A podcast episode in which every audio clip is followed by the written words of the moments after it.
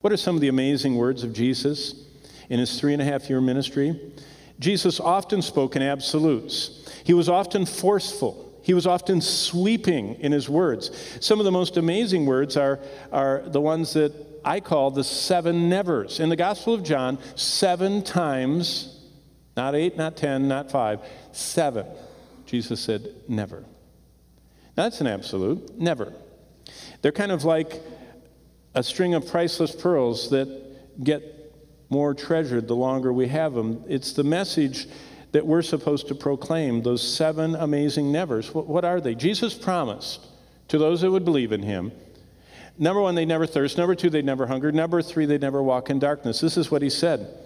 But whoever drinks of the water I will give him, John 4 14, will never thirst. Now remember, the woman at the well said, Wow, I'd like that. Kind of like an automatic water dispenser. I don't like walking to the well. And he says, You're not listening.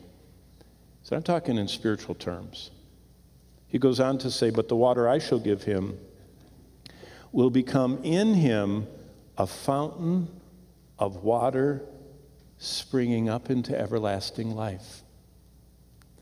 We become fountains of life giving water.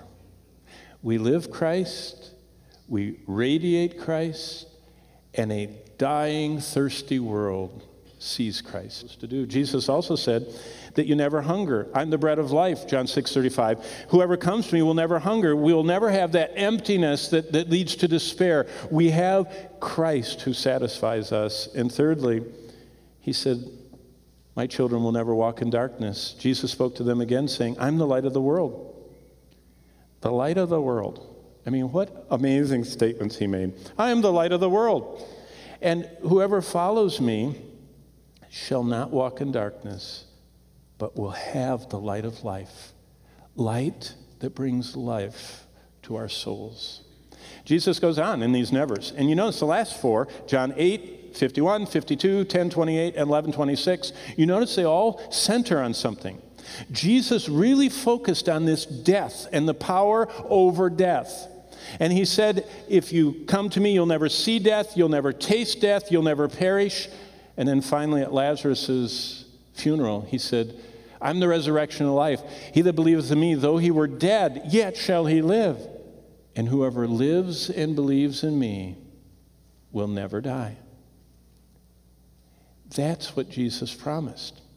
You notice that every one of those center somehow on his power, his absolute statements tied to death, dying in the grave.